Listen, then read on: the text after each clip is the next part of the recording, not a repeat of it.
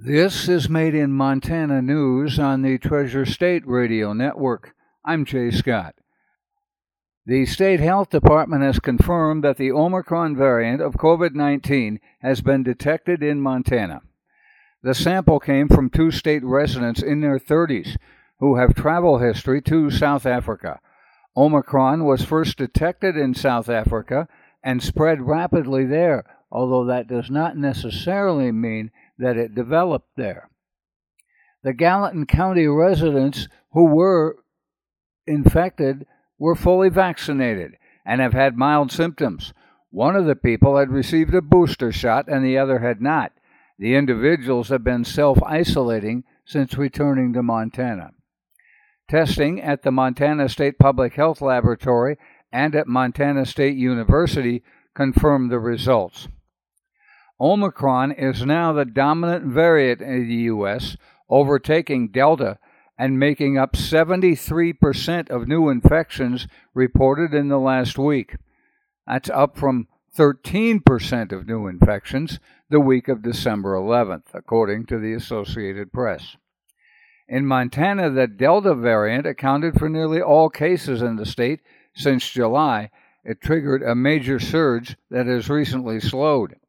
Montana is one of the last states to report detecting Omicron. Numbers from the Centers for Disease Control and Prevention show how rapidly Omicron took over in the rest of the country. COVID 19 has become the number one leading cause of death among Native Americans in Montana and is the third leading cause of death for the general population. In Montana, death certificates compiled by the State Office of Vital Records revealed 1,022 deaths last year of American Indians. The five year average before that was 676. That's a 36% increase in all cause mortality rates. COVID 19 proved to be the primary driver in the increases of death the disease accounted for 25% of all death among the entire native population. The COVID mortality rate among American Indian residents in Montana is four times higher than among white residents, according to a DPHHS report. Native Americans are dying at a younger age than white residents. The median age of death was 68 years old among COVID positive Native Americans. It was 80% among white people in Montana. The Montana Districting and Apportionment Commission wants to change how incarcerated people in the state are counted for the purposes of legislative redistricting and will be seeking proposals from vendors who may be able to do the analysis. The commissioners want to complete rules changes before they begin drawing state legislative districts based on new U.S. Census data. That's according to Maylinn Smith, an attorney, a former tribal judge, and the chair of the five person panel. The new districts will take effect in the 2024 election cycle. Quote, we need that information in order to do the redistricting.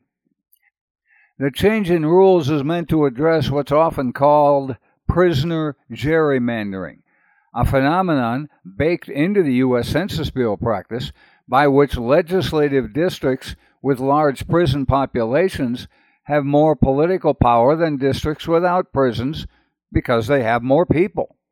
The census counts incarcerated people as residents of the prison rather than of the neighborhoods where they lived before.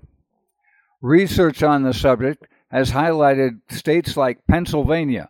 Much of the prison population is from the Philadelphia urban core, but the prisons themselves are often in rural areas. If inmates in those prisons were counted in the census at their last known home address, it's possible the urban core might gain another district. In Montana, where indigenous people are disproportionately represented in the prison system, this can mean the dilution of the Native American vote, according to advocates, especially given the existing difficulties of conducting the census on tribal lands. Native Americans make up 20% of incarcerated men and 30% of incarcerated women in Montana, compared to less than 10% of the state's population as a whole. That's according to Wesley Furlong, an attorney with the Native American Rights Fund. He testified to that before the Redistricting Commission. Quote, because of this disproportionate rate of incarceration, Native and tribal communities will be underrepresented without the reallocation, he said. Some states have already adopted laws stipulating that incarcerated people are to be counted at their last home address for redistricting. Montana is not one of those states. Although the Districting and Apportionment Commission resolved early in this year's process to take on the issue.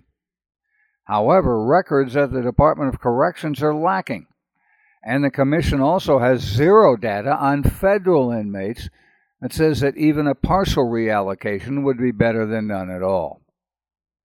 A Helena restaurant involved in a recent trial where a man pleaded guilty to disorderly conduct after having been accused of threatening restaurant employees and assault has reported receiving the restaurant has reported receiving a threatening letter. John Schneider, the manager of Hokkaido Ramen and Sushi Bar, said the letter arrived in the mail Monday and appeared to come from the Missoula area. It came just over a week after a court hearing where a district judge reluctantly accepted a plea deal for Rodney Smith. The letter, identified only as being from Second Amendment Club members, called Smith our friend and comrade and said Schneider and his wife Jessie, also a Hokkaido employee, hadn't been able to get him into serious trouble no matter how hard you tried. Some night we'll come into your little shop with our masks on, have some noodles, and trash the place, knock you out. That's according to the letter. Schneider said when he asked Smith to leave the restaurant for refusing to wear a face mask, which was required at that time, Smith assaulted him and threatened him with a holstered gun. The county attorney's office initially charged Smith with assault and illegally carrying a concealed weapon. But Attorney General Austin Knudsen's office took over the case, dropped the weapons charges, and reached a plea agreement with Smith to plead guilty to the lesser charge. While District Judge Kathy Seeley accepted the plea agreement at a December 9th hearing, she was critical of the state attorney general's handling of the case and of the agreement, which was structured so that Seeley could not change it. She allowed the Schneiders to make lengthy victim impact statements where they criticized the deal and Knudsen's office. Schneider said Tuesday that he had been in contact with the Helena Police Department about the letter. While U.S. population growth dipped to its lowest rate in history during the first years of the COVID 19 pandemic, Montana showed the second growth rate among the states. Idaho grew by almost 3%. Utah and Montana each had populations of 1.7%. The District of Columbia lost just under 3% of its population. New York and Illinois lost 1.6 and 0.9% of their populations. In pure numbers, California had the greatest net population loss of any state. Almost 353,000 people moved out. Between 2020 and 2021, 33 states saw population increases through domestic migration. 17 states and the District of Columbia lost population. The U.S. has been experiencing slow population growth for years, but the pandemic exacerbated the trend. This year was the first time since 1937 that the nation's population grew by less than 1 million people. If you need to hear this report again, please check the podcast on our Treasure State Radio or KGRT DB web pages. Made in Montana News is podcast worldwide, with listeners in 46 U.S. states and Canadian provinces in 24 countries on six continents. Made in Montana News is heard on the Treasure State Radio Network, including KMEH 100.1 FM in Helena, Elkhorn Mountains Radio in Jefferson County, Homegrown Radio in Bozeman, King West Radio in Billings, and Rescast Radio on the Fort Peck Reservation. That's Made in Montana News. I'm Jay Scott. This is the Treasure State Radio Network.